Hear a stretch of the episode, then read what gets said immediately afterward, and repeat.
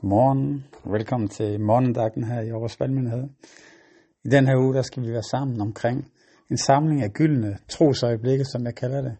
Vi skal prøve at kigge på nogle nedslag i Israels historie, vi finder i, i Gamle Testamentet. Og øh, se, hvordan at Gud bruger nogle mennesker, og hvordan Gud har, har lagt tro i folk, og hvad det, hvad det skaber i og omkring dem.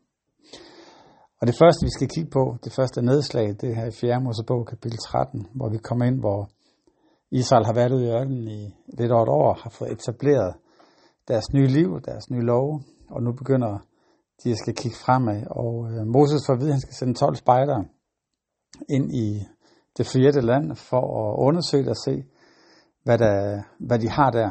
Og øh, så kommer de tilbage, og vi skal læse fra vers 25 i 4. Mosebog, kapitel 13. Der står sådan her. 40 dage senere vendte de tilbage efter at have udspejlet landet.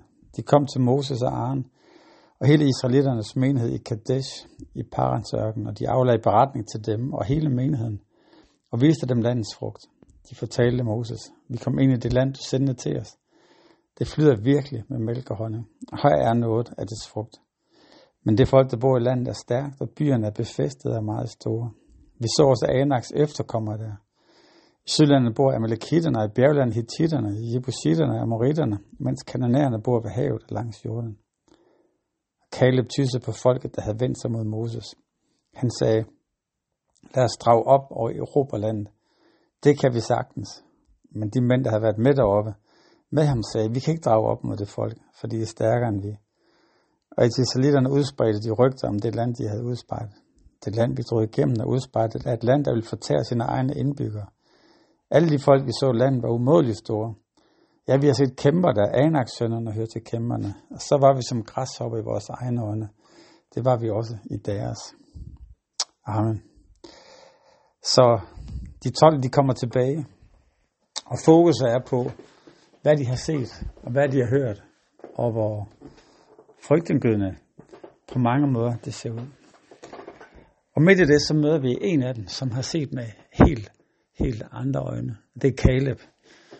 Og Caleb, han har den her legendariske sætning, han siger, der står, at Caleb tysse på, folken, på folket, der havde vendt sig mod Moses, og han sagde, lad os drage op og erobre landet. Det kan vi sagtens.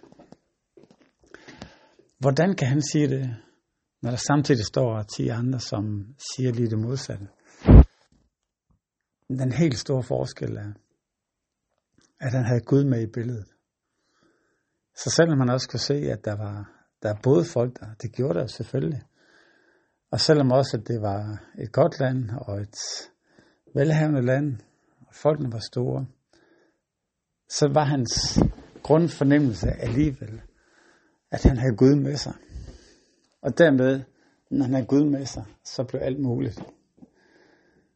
Caleb, sammen med de andre, kom fra en historie, hvor de havde været fanger i Ægypten, og har lige været igennem en periode, hvor de har oplevet den ene store ting, som Gud har gjort, hvilket har endt i den her udfrielse fra Ægypten, og han har bredt vejen igennem det røde hav. Og nu står det igen med en ny udfordring. Og hvad er det så for nogle øjne, vi ser på? Og Caleb, han holder fast i det, han i den historie, han har med sig, af i den Gud, han har mødt. Sætter fokus på, hold nu op med det der. Det her, det kan vi sagtens. Og dem, der har lyttet, øh, har hørt på det, de kan jo tænke, nu må du simpelthen blive lidt realistisk. Og øh, du så det jo selv, og så kan hele den samtale komme til at køre.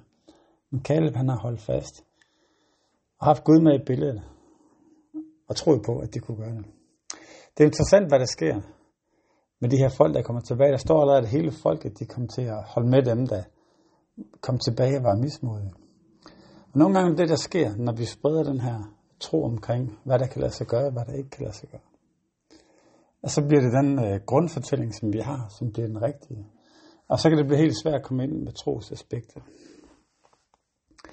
Kan vide, hvad det er, vi har i vores liv. Er det ting, der kan virke store, eller det, der kan virke svært? Hvor kan det virke uoverskueligt? Og hvor har vi brug for at kigge med, med Kalebs øjne? Jeg tror nogle gange, vi kan have det sådan, når vi kigger på kulturen er kulturen med os. Når vi snakker om det, kan, Er der nogen i mit netværk, der har der på nogen måde vil komme til at tro på Gud? Eller vil de altid grine af mig? Ligger det så dybt i kulturen, at vi ikke tror, at det ikke kan betale sig overhovedet at tale om tro? Fordi det vil bare give problem. Her er et godt spørgsmål. Om vi på nogen måde der kommer os til at tænke, ligesom Caleb siger, jamen Gud han er med os. Det kan vi sagtens. I hvert fald troen på, at Gud han kan gøre mere, han kan lægge til. Og dermed ikke gå med på alle de ting, der ikke er muligt, men tro på, hvad der egentlig er muligt, når Gud han er med os. Lad os bede sammen. Jesus, tak, at når du er med os, så er så meget mere muligt, end det, som vi kan, når vi selv skal gøre det. Jesus, jeg beder om noget og hjælp til at have dig med i ligningen. i de situationer, vi står i. Når vi snakker med kulturen, når vi har en udfordring på arbejdspladsen, når vi står i en svær situation. Jesus, hjælp os til at hente kraft for dig. Og tak, at du vil virke en vej for os. Det takker du for her i Jesu navn. Amen. Amen. Ha' en rigtig dejlig dag.